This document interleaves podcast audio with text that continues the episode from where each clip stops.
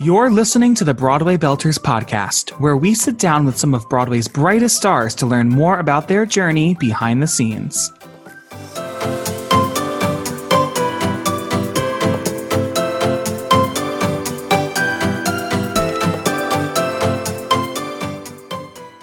Hello, friends, and welcome back to the Broadway Belters podcast. I am your host, Nick Ferrao, and I am so excited to welcome our guest today, Alyssa Fox. Alyssa is an original cast member of Broadway's Frozen, standing by for the iconic role of Elsa. She also defied gravity as Elphaba in the San Francisco, Broadway, and national touring companies of Wicked. Welcome, Alyssa.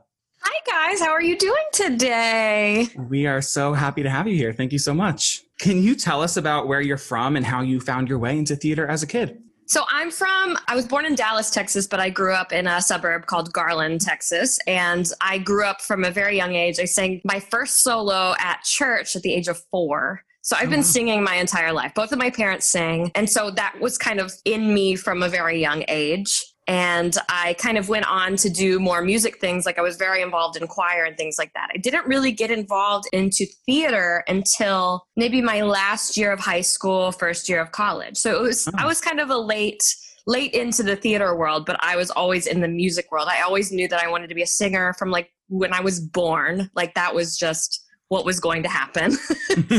there was no question about like, well, what am I going to do when I grow up, you know? oh, wow. So that was, So- you know, kind of a singular path. path for that. Did you go to Mhm. school for vocal performance then and not musical theater? So I went to a community college for a year after high school, and I did more vocal performance and theater there because there wasn't like you couldn't choose like a, Okay. uh, what do you call it, major. okay. Major. and then I went to Oklahoma City University for a couple years doing the musical theater program, which is a, a bachelor's in music program. I didn't end up finishing, but Mhm. I attended. Um, Okay. So I'm not technically an alumna, but I went to college. you were there. I was there. I was present. so, when did Wicked come into your life? When was that very first audition, and how long was that initial audition process like? So I was in college and I was not, uh, first of all, not a very good student. Second of all, Same. not very happy in the world that I was living in. And so I really wanted to be a working performer and in musical theater. And so I knew when I first heard Wicked on the cast album, I was like, oh, I'm going to do this. Like, this is, I heard it. Like, I heard it and like immediately I was like, oh, this is like It's me. where my life's going. exactly. It's me. Oh, Uh, uh, so in 2008, I I didn't have a lot of money. I didn't grow up with a ton of money. So I spent pretty much all my money to go to New York for the first time. I'd never been to New York in my life. And I went to an open non-equity, so non-union cattle call where there were about oh, 600 people lined up. We waited out there for a long time, and I and finally I got into the audition room. I had no idea what I was doing. I had never been to like a really professional union audition before, and I didn't really know what I was in for. But Mhm. they had us sing eight measures a cappella, which is Oh like hardly anything, hardly anything. So I sang for them, and uh, they moved me to another room with another casting director, with like the head casting director, and I sang more for them, some of the Wicked material. And then they were like, thank you. And then I went back to Oklahoma City, where I was living at the time. And they called me about a month later and were like, hey, you're on our Elphaba list. You know, they always have like a running list of like, who can we call? Mhm. And so I was like, okay, I'm gonna, I'm gonna be Elphaba. Like that's it. I got the job. And then fast forward to a year and a half later, I finally booked the job because they oh, had Oh, wow. I had come back and done so many callbacks. I had done maybe, I'd flown to New York maybe five times. I flew to LA once. They just had me coming in and out a lot. And sometimes that's what happens with these auditions is that you have a lot of callbacks. And so I did that. So it took me a year and a half to actually get the understudy part in the San Francisco company, understudying for Eden Espinoza, which was very, very cool. Yeah. yeah Like what a awesome. start. What a way to yeah, what a way to start that journey. What a way Uh, to start. like you said, Wicked was like your first big job, and it was essentially doing a full Broadway musical just out in San Francisco. What Mhm. was the most surprising thing that you learned about the job when you got there? Oh, so I was very young and I had never done a equity show before. And I think it was kind of, I kind of learned trial by fire, right? Like I mm-hmm. kind of learned as I went. Nobody like gives you a rule book and is like, here's, you know, dressing room etiquette, here's rehearsal etiquette. So I was kind of going in blind, very young. And I just, I had no idea what I was in for. And it was really surprising to me the amount of profession, like these people aren't doing this job just for fun. Like mm-hmm. this is a profession and you have to treat it as if it's your job. You have to show up on time. You have to learn your lines. You have to learn your blocking. You have to be a professional on stage. Um, and I think I didn't really expect that. I should have, but at a young age, I just didn't think about it. And so once I got, I, it was an adjustment period. I was late a lot, which was not good, not good thing. but I, I kind of learned through that how to have to be a productive member of a Broadway cast. so yeah. kind of trial discipline. by fire in that. But it, exactly, I learned a lot of discipline through just doing it because I had no choice. I was in the yeah. job and that was just what I was in for. And I'm glad, I'm glad I was. yeah. exactly. Yeah. So, like you said, you were cast as an ensemble member and Elphaba understudy in the San Francisco Company of Wicked. For our listeners who may not know, a lot of shows are structured in this way where they have a standby and then an understudy. So the standby is off stage. They're not in the show every night in another capacity. They are just first in line to go on if the lead or the principal performer cannot do so. The understudy is almost always performing in the ensemble every night and is second in line to go on for the lead role if the standby is out. So, all that being said, did it take you a while to get that first crack at Elphaba? How long before you made that debut? So, I had my uh, Elphaba put in. The next day, I got a call that I was on. Oh um, oh so, I know it was very quick, but it was really amazing because I was green. I mean, green as in, green. you know, I mean, green. green as in very new to this thing. And so yeah. the people on stage were so supportive of me. Like, I might have flubbed a couple lines and they were right there to like hold me and okay. like make sure I shove didn't fall love. doing this. Exact shove with love is a good is a good uh, is a good example of that. But um yeah, thankfully everybody was super professional and didn't treat me like I was a dumb kid like I was. So yes, it was it was it was very quick after I had my final put in my dress rehearsal very quick into wow. the show. That's wild. Yeah. But I, I guess also a pro because that you had just had to put in, so it's still fresh exactly and that's sometimes that's the best kind of thing that sometimes the best thing is to not get worried about your debut and for it just to come out mm-hmm. of nowhere and then you don't have time to freak out about it which is that's kind true. of nice that's yeah. true. Was it a blur to you, or do you remember like your first Defying Gravity moments in the show? Did you have any moments in the show where you're like, oh my God, it's happening right now? Yes. Uh, so most of it was a complete blur. Like you leave the stage after that first show and you're like, I don't know what I just did. I think I did it. I don't really remember it. um, but there was one moment I had a friend of mine call me up and tell me, okay, you're going out for the first time. I want you to, during this one line in One Short Day in the Emerald City, she says, Elphaba says, finally, I'm somewhere where I belong.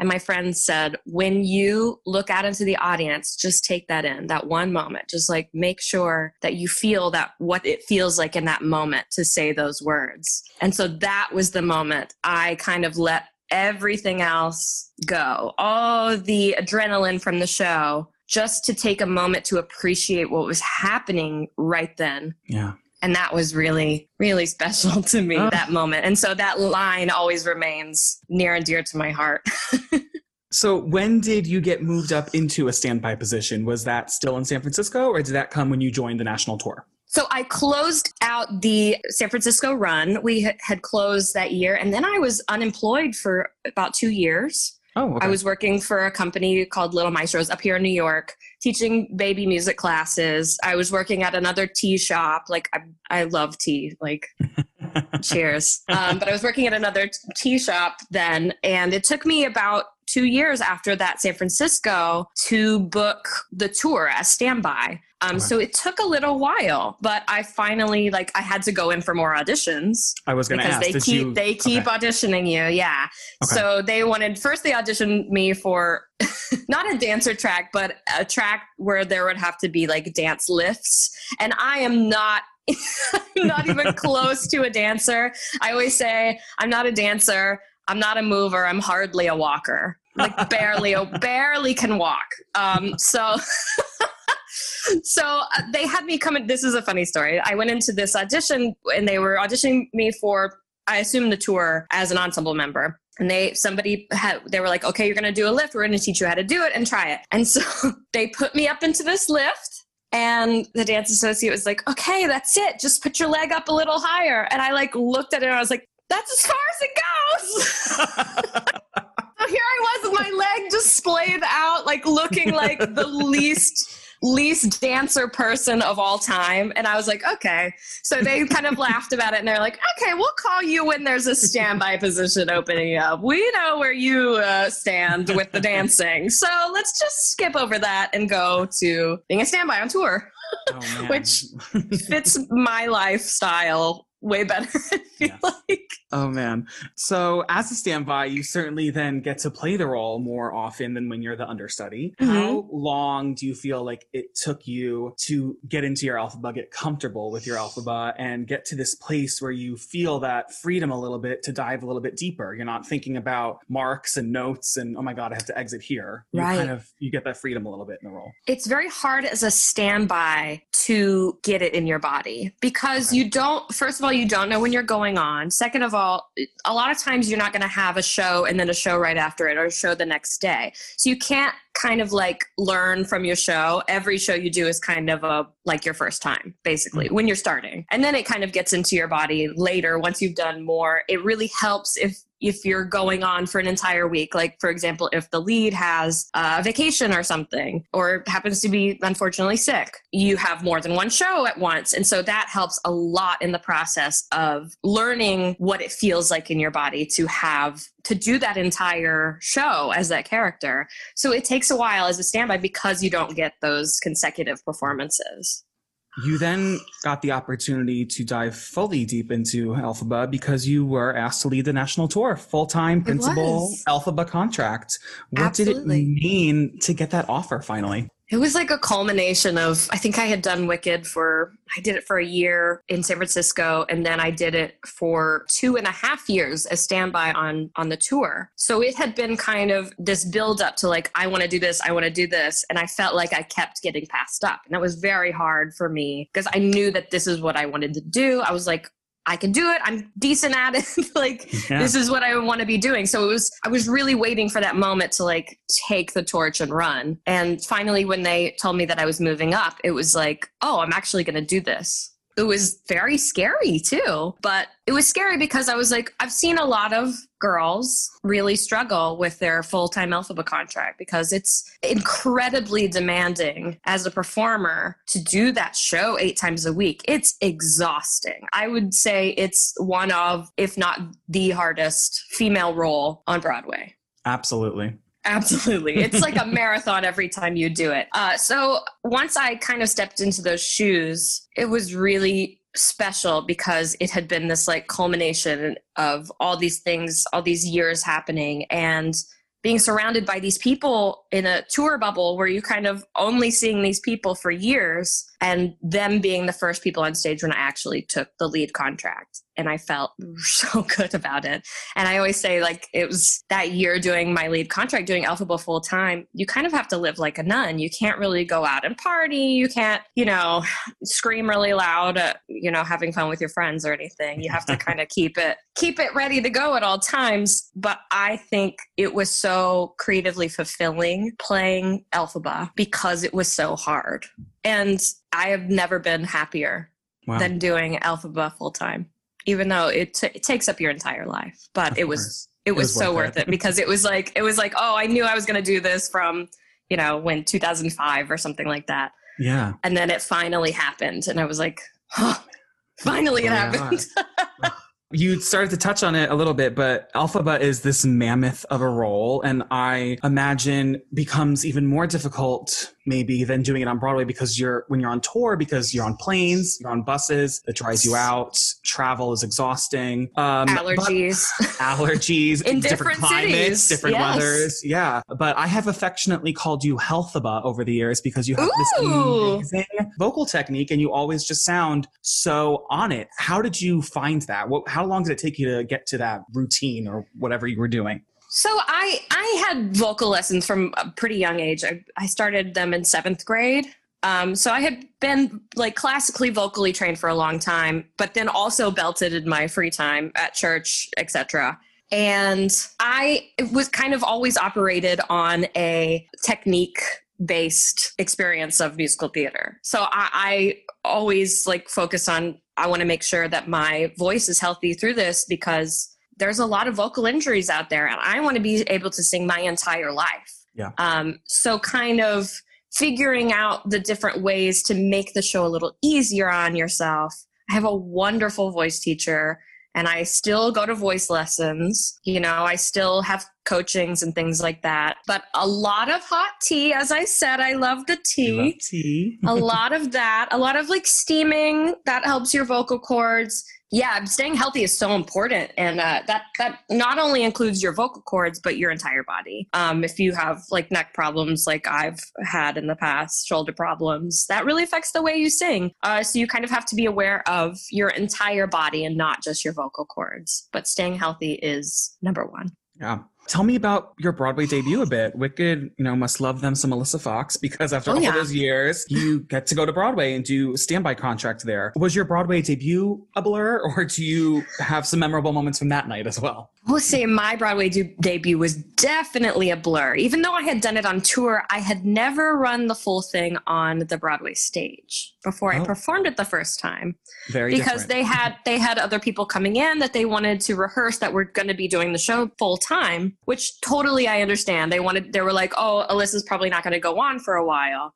Cut to, I go on without pretty much any rehearsals. I had maybe a couple hours. I don't know. I maybe ran the stairs on the stage once. Oh, wow. um, I hadn't really had much experience on that stage. So my body was still in like tour stage world. And it's right. just different enough. It's just different enough to make a difference. Yeah. Um, so I was extremely nervous, especially surrounded by this cast that I didn't know. I wasn't super comfortable with, which really helps when you're really comfortable with the people that you're interacting with on stage. But it was a complete blur. And I was wow. incredibly nervous. And I don't I didn't really enjoy it. And I wish I I wish I hadn't felt the nerves that I felt. Because I, I was able to do it and I should have just trusted in that. Yeah. That's something something I had to learn. So, looking back on your time with Wicked just as a whole, what did that show teach you about yourself? I would say strength. Strength, definitely.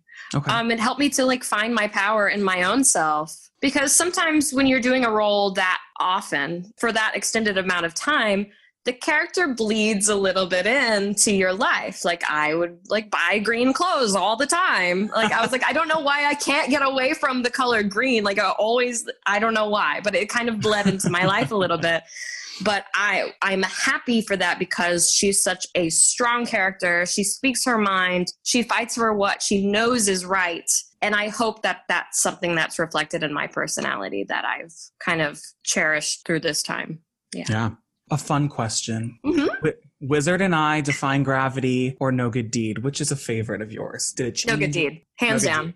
No oh, good deed, no hands good down. Deed. All right. Oh, I love a no good deed. Yes. Why? Why is I that? mean, the rest are great, but no good deed was just the moment in the show. There was no nerves about like, am I going to hit the notes? You know, I didn't really have to save anything at the end of the show, so it was kind of just like I'm going to put it all out there. And it's when Elphaba finally snaps and she gets to go a little crazy. She's yeah, like a crazy does. witch. And I really enjoyed the dramatic aspect of that song. Mm. It's incredibly powerful and heart-wrenching. And I love I love like a heart-wrenching dramatic song. And I felt like this evil witch even though she's not evil, but having that power in my body during that song was really special because there wasn't that fear of like you know, saving it for Defying Gravity. You know, when you're sa- singing Wizard and I, you don't want to blow it all out for Defying Gravity. But once you get to No Good Deed, you're like, I don't have to save it anymore. I have For Good after this, which is, you know, it's a you have to sing it, but it's yeah, not but like incredibly,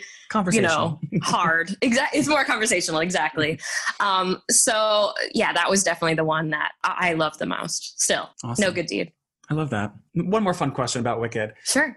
What is the I think a lot of people would love to know. what is the process in exploring new things vocally in that show? Is oh. um, you know, is there a rules like this is you can try mm. this but don't go mm. this far? How is that? That's a good question. Um, I think a lot of the girls like to try things and then see what happens. It's more like a ask for forgiveness not permission okay. kind of thing. yes. Um, so sometimes it comes out, especially on people's like last shows. Like they kind of take that, and the the music directors kind of know that that's coming on those last shows. That people are gonna kind of take their time and do whatever they want on their last show. Mm-hmm. Um, but during the run of the show, it's there's not rules, but there are certain music directors that are like, I don't like this. I don't want you to do this particular thing. Or you'll get a note from a director or something like that um, so there aren't like set rules of what you're allowed to sing, but it's just like we called some things like approved riffs, like that one uh, "Things I've Never Felt" in in uh, Wizard and I. That was kind of an approved riff. Okay. So you were like allowed to do Always that one. Do that one. exactly. Okay. But the other ones are kind of like it depends on the music director and what they let you get away with. and some people let you get away with a lot more than other people. So some of the Elphabas that you see on those bootlegs do a lot more, and some of them sing more on the page. Mm-hmm. Yeah.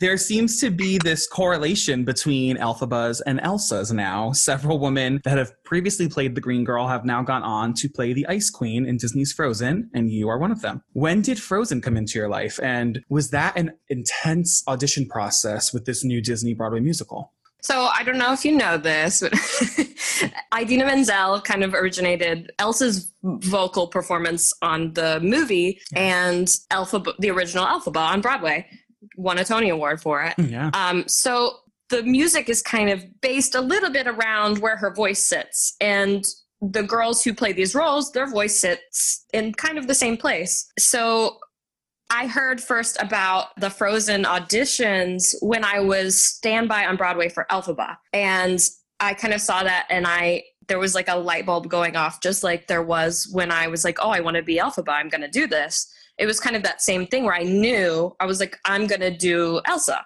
Like okay. that's just what's going to happen. It makes sense, yeah. Yeah, it makes sense and I know that I can do this. I mean, there's a lot of graceful walking in it, which is not I had to kind of work on, but yes. uh, she's not a very balanced person. So, um, but the audition process was again, I had quite a few callbacks and things like that, and uh, it's so funny when you have these auditions. You're kind of waiting for a call and waiting for a call, and when it doesn't come, it's kind of devastating, and you don't really know when it's time to give up that. And so I had gone in for Elsa and it had been maybe a week or two. And I was like, I never got a call. So I was like, I didn't get it. Kind of devastated because I was like, I really thought I was going to get this. Cried about it for an entire night. And then the next day I got a call being like, hey, they'd love you to come in for the standby. Can you come and do another callback? And I was like, absolutely. And then I went to, we auditioned on a stage on 42nd Street. There was a blizzard that day. Oh man. A full on blizzard. It was Come on. a full on blizzard. And so I walked into this room, uh, into this theater to perform for the director and the creative team. And the director, Michael Grandage, goes, what did you do to the weather out there? You did this. so I was already like Elsa in the room. So it, it was kind of uh, apropos of, of the audition day. Uh, but it was, it was wild. Like that whole audition process was it was also intense. I think these big roles, they kind of have all these callbacks to make sure they have the people that they want in the role and yeah. the people that are most suited for it. Sure, of course. Yeah. When you're rehearsing a new Broadway musical from the ground up, like you said, this was your first experience with that. Mhm. How are standbys involved in that process? When Caissie and Patti, the original Elsa and Anna, uh, were working on scenes for the first time, were you and Aisha, your on, Anna standby, also called to those rehearsals and learning alongside them? What was your rehearsal process like for everything? Um, so a lot of our time in rehearsal and tech was us sitting and learning ourselves. There was no one teaching us the show. Okay. And so it was our responsibility as original cast members, as standbys, to watch what was happening, to learn everything that was happening in the rehearsals. So marking down on our scripts, the blocking, and we kind of had to do that ourselves. Okay. Um, and so it was a lot of sitting, a lot of watching. Um, every now and then we'd there'd be you know a scene work scene with Caissie and Patti that we'd get to watch, and sometimes not. Sometimes we were just kind of uh, around, Okay. but not. Yeah, so they did more of like the the production work, the pre-production, and worked on you know what are these scenes look like. And then once those were kind of set a little bit more, Aisha and I were able to learn the scene better. Okay. Okay. So, it's a lot of- solidified and then kind of taught. exactly Okay. solidified and then well not taught to us but like we learned Implemented on- you ourselves. implemented we implemented ourselves yes um, but yes a lot of sitting and watching which is very hard to watch people do what you want to be doing you want to just jump up there and perform too yeah. and rehearse Yeah. like so it's it's hard being a standby and during that tech process you are sitting there for hours and hours and hours and hours and hours in the theater in the dark just trying to learn what they're doing on stage Yeah. and making sure you're ready to go on at any moment Yeah, um, it's- so it's it's very self you have to be like self self-sufficient self-learning It's like one of the hardest jobs out there, man. it's wild Yeah. standby is standby is a hard standby It is is very no hard joke. and emotionally difficult Yeah, let's talk about that. What's some Yeah. once you're in a run then I mean, you know, I'm sure obviously like the rehearsal process is going to be emotionally difficult as well, but then when you're into the run of the show, what are some of the hardest parts of being a standby that Broadway fans might not even think about? So especially on tour, there there was only an Elphaba standby. There wasn't a Glinda standby. Oh, Uh, so when sometimes when I would have my dressing room, I would be completely alone, and it was very isolating. Doing Elphaba in general is isolating because you have people yelling at insults at you on stage, and you're kind of you have to Paraded live on with this stage. fence. Exactly, you have to live with this like social fence around you to like be able to play the role. Um, but it, it was very hard to like just be alone in those moments and not have someone else that knew what you were going through. That was a really amazing thing about having Aisha Jackson there with me, being the standbys together, and we could really share in that experience together all the good things, all the bad things. Um, but when I was on tour, it wasn't like that as much. And I hung out with the swings a lot. One of my best friends was a swing, so we spent a lot of time together. Um, but it's really hard when you're on tour, tour and being a standby because the whole reason you're out there is to jump in when it's time. But if you have an Elphaba that doesn't call out a lot, it'll be months at a time oh, where wow. you're just sitting in your dressing room and not doing it. And then all of a sudden you have to go on and you're expected to be, you know, zero to 100 or Yeah. even in the middle of a show. So it's very hard and emotionally taxing because you kind of have to occupy yourself with things to do. You're sitting in a, people are like, what do you do backstage? I'm like, I don't know. I read and I watch Netflix and I, you know, play games with the swings and things like that. So it, it was harder on tour, I will say, especially because there were there were more Elphabas that didn't call out. And Oh. so you're just kind of sitting there and you kind of feel a little useless because you're like, I'm traveling around with this show, but I'm not really doing anything.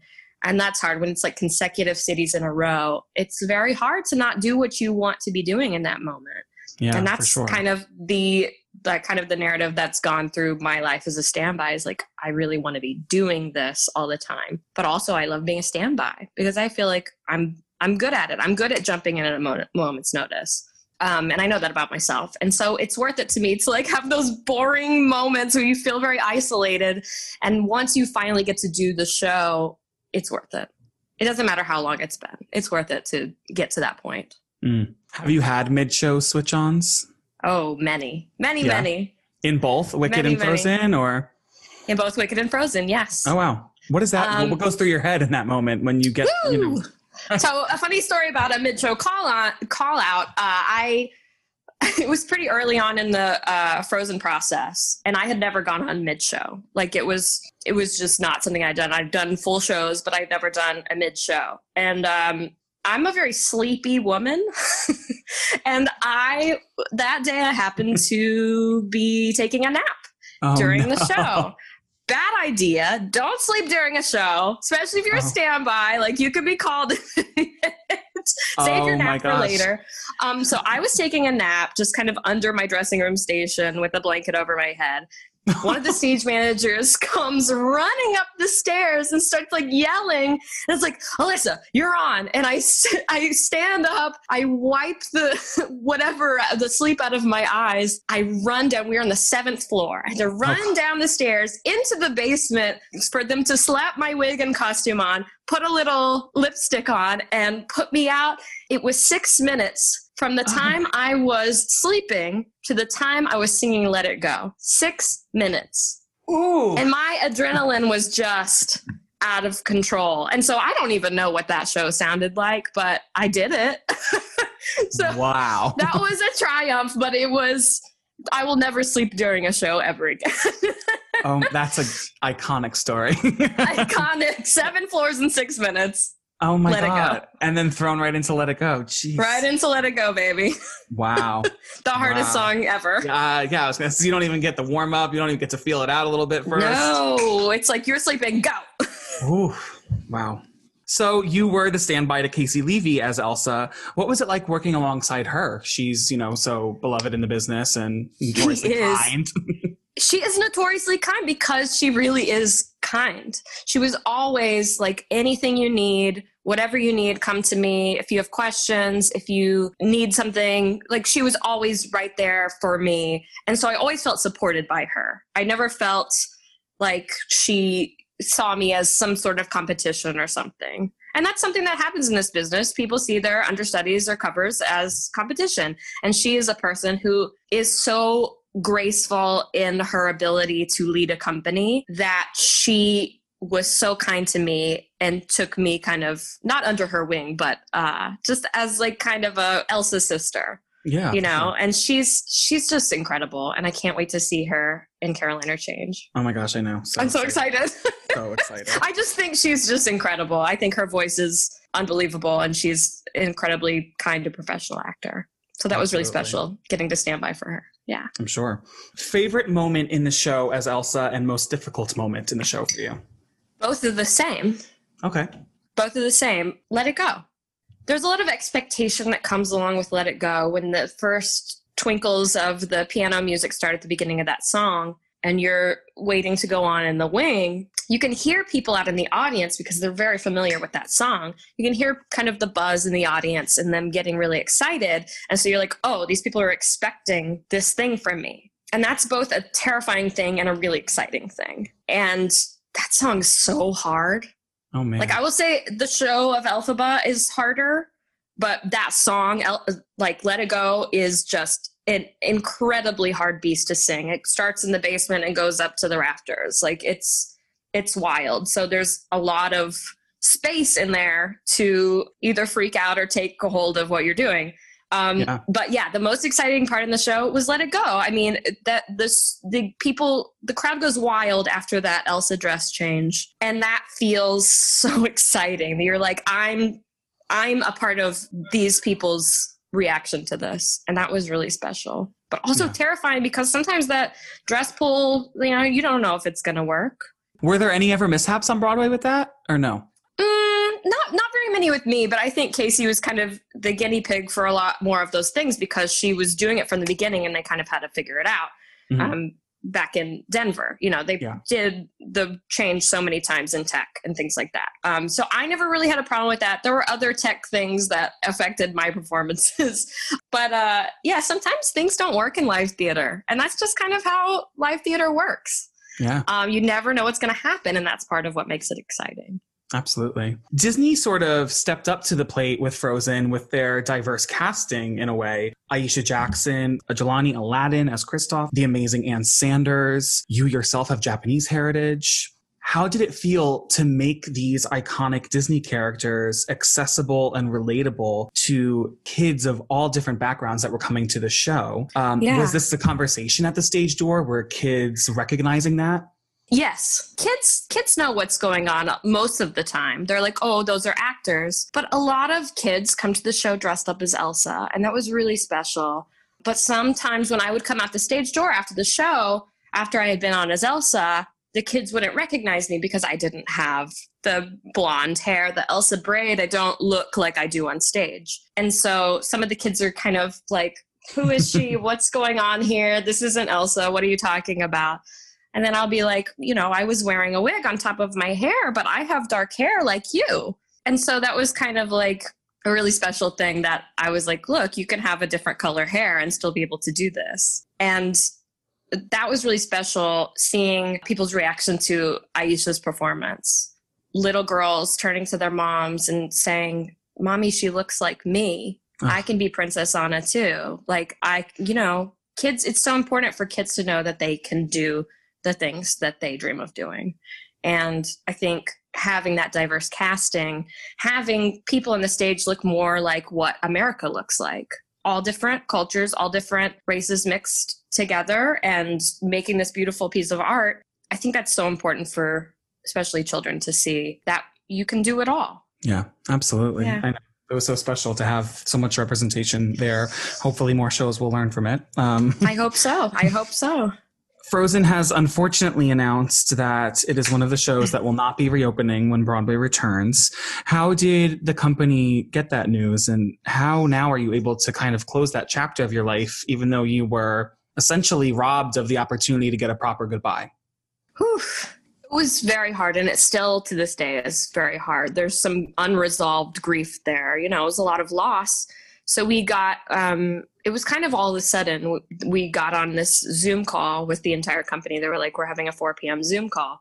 And um, the producers told us, like, it wasn't, you know, feasible for them to continue, which was very hard. And then we had kind of a company separate from that. We kind of had a company like Sobfest on Zoom afterwards, and it was so hard to see everyone crying and um, going through this without being able to hug them and be with them at the time. Um, and that kind of stays, and I think it'll kind of stay a little bit. There's not that closure that you want to have with these people until you can see them and look into their eyes and be like, we created something beautiful together. So I can't wait for that day when we get to do that. But for now, it feels like a lot of loss. It feels like this year has taken a lot from us. And being out of work for over a year is hard regardless, but not knowing that you had a job before that you were going to return to um, was kind of a comfort. And then once that was gone, you're like, what does my life look like now? Um, so that was very hard, and there's still a lot of emotion. Well, clearly, a lot of emotion there. But I can't wait to the day that I get to hug my cast members again. And get that proper goodbye. Yeah, it just makes it. That's my immediate thought was like, it's it makes it that much more difficult to not have that human interaction with the people that you've basically spent so much of your life with Yes. for the pat for that whole process. You like live The at whole the process. Broadway show. Oh So, yeah. yeah. That becomes your family, and to not be able to like share that grief in person with your family is so difficult. It's a whole other level. It's a whole other, is, other level of that situation. This Broadway shutdown has obviously been devastating to our community and the livelihoods of its members, but it has also given us uh, this rare opportunity to take a step back and have these discussions about this desperate need for some systematic change and racial equity right within our own industry. Mhm. What changes do you hope to see when Broadway returns? like you said, I hope to see more representation in shows. I think a lot of times either writers or producers look at these stories and they're like, what's going to sell better? And not kind of seeing the scope of who they could cast. They kind of have one idea in their mind, and that's something that needs to be rid of. We need to get rid of the box around these roles and kind of be able to see other people in these roles that haven't had a chance in the past. And I think this time is a really good time to have that reset where you can kind of step back and look at the industry as a whole and say, what's wrong here? What can we make better for when we come back because this is a chance to completely rebuild on this rubble of of our industry loss this year. Um, so I really hope that that the equity of all performers is represented on stage. And I think that's something that can absolutely be done, but people have to kind of come together and agree, you know, to do that together as an industry. And I mm-hmm. think we are headed that way. I hope we are headed that way. And I think, and I just, I really hope that in the future, people whose voices have been more silenced or not listened to, I hope that they're more listened to now that we kind of realize these issues. Uh, it's important for everyone to speak up and have a voice. And if they have a problem about something, not feel scared to speak up about it. And I think that's something that I think a lot more people will feel more empowered to speak out about things that, you know, they don't feel are right. And I think that's a really important thing going forward in our industry to make sure it's great for all of us and not just mm-hmm. some of us. Yeah, absolutely. This is a loaded question and it changes for me every day, but how have you been navigating this year? Are, how do you find hope, motivation, and, you know, how do you keep your love or your relationship with the arts alive during all of this? I will say sometimes I fail. Sometimes I don't feel like I'm being a good human during this this pandemic. I, i'm like i should be doing more. There are people like making new things. And sometimes all you can do is kind of exist in the moment and be like this is all i have and kind of take that simplicity of your daily life and just live in it for a while. So i've learned a few new things. It's very strange to me to sing into a camera not something that I am used to. I'm not like a film television person. I really enjoy singing live. Like that's who I am. I'm a live singer, a live performer. And so it's very different singing into a mic, into a ring light, into a, a camera. It's just so different. Uh. So I've kind of tried to like fill that space for myself and try to learn those new things that'll probably carry over and I'll probably keep using for for a lot longer now that we've kind of built this yeah. virtual world around the industry, which is kind of nice. Uh, but I've kind of learned that I have, in order to stay motivated, I find that when I have a project or something to do, it makes me feel useful and I don't kind of despair as much. It gives me like a reason to get out of bed in the day. I'm like, I have something to do. And that's something that's very hard to find for yourself. Like, what what makes me happy or brings me joy in this moment it could be something extremely simple or it could be like a big project. You know there are people writing like these epic shows and things yeah. during this time but sometimes it's good enough to, to just yeah sometimes it's just good enough to wake up in the morning mm. and be like look i saw the sun for a second. And then that's enough. You're existing. We're going through a universal trauma right now. And we have to remember that to not expect people to be making the biggest things of their life. You know, I think when all this is over, people are going to be like, what did you do during quarantine? You know it's going to happen. Like, oh, of course, yeah. There are uh, people, you know, people are already doing it. people are exactly people are people, and that's and the, good for them. Look, but right. everyone processes things different, and for me, my life has stayed pretty simple. I've kept it, you know, I have my tea in the morning. I maybe make some a little bit of breakfast I watch Netflix, I do my little art projects, and that's enough. Mm-hmm. Keeping your life simple is not a bad thing. And I think that's something that I've learned during this time. I'm always kind of, I like my life staying a little simple, but during this time, even more, I was like, oh, I'm allowed to yes. kind of have this time to just exist. I don't have to be doing anything. There's no should. And I think that's something I've really discovered this year that there's no should. There's no like way to handle this None of mm-hmm. us have ever done it before. And so each person has their different way of handling this. And for me, that has been to keep it simple, but also have a project to work on so you have some sort of future goal. Yeah. And that's kind of kept the hope in me is to have okay. that something to look forward to. Okay when we are finally allowed to get back to work, what hopes do you have for your career after this? What would you like to accomplish? Are there roles that you dream of? Um, yeah, what are you, what are your hopes for the future for yourself? so I, as we talked about, I kind of climbed that ladder from as Elphaba from yes. understudy to standby to lead on tour to standby in Broadway. I never got to the top of that ladder. And so I really, really want to get to the top of that ladder someday. And the people want it too. I hope so. the people want it. So, I want it. Something I would really, I, I something I would really, really enjoy to do again, and to just kind of feel uh, some closure there. Yes. Um, yes. But uh, you know, I've enjoyed playing Elphaba and Elsa, and I could do it for the rest of my life and be happy. You know, like I, I some people get tired in a show really quickly, but I'll do like seven years of Wicked and be like, I'm still good. Like, let's keep going. So I, I love playing those roles, and if I'm Okay. ever called back to do either of those roles. I'm like, I'm in. Let's go. Let's do Oh, this. cool. I'm ready. Um, so, kind of my dream roles are roles that I've done, which is Full-time. really incredible. Yeah. But it's a it's a journey and that it's you want to kind of get to that, you know, that that bow on the end of that journey. I that would be Exactly. awesome. Exactly. But also, I have to take that being standby is incredible in itself. And I don't Oh, yeah. take adva- I don't take that for granted yes. for sure.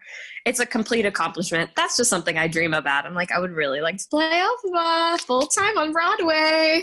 My fingers Um, are crossed for it.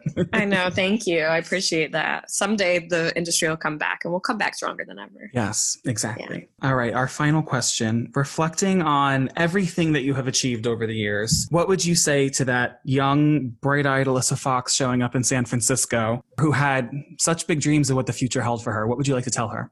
I would tell 23 year old Alyssa Fox doing Wicked for the first time as understudy in San Francisco. Stop being late so much. Don't be late. Don't be late for rehearsals or the show. It's just a bad look. It's bad for your career. It's bad for your reputation. Just don't do it. So, I, I mean, as a funny thing there, I would say stop being late, Alyssa.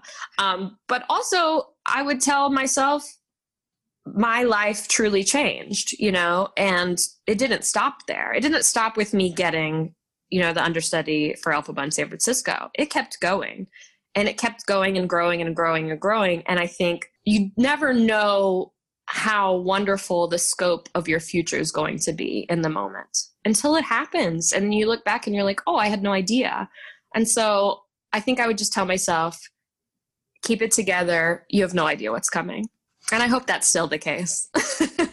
you have no idea hope, what's coming. I hope, you know, 10 years from now, I look back on me now and being like, you felt hopeless in this moment, but look what you accomplished. Love Yeah. that.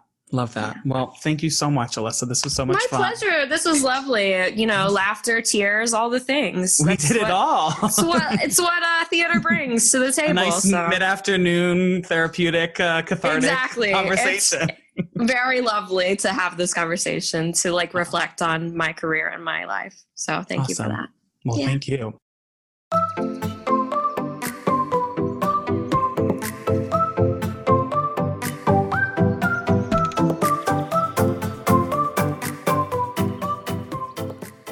Hey, Broadway Belters listeners. If you enjoyed this episode, you can help us out by subscribing and leaving a review on Apple Podcasts or Spotify. You can also follow us on Instagram at BUA Belters Podcast. And if you're feeling extra supportive, go ahead and share today's episode with a friend. The Broadway Belters podcast was produced today by me, Nick Ferrao. Thank you for listening.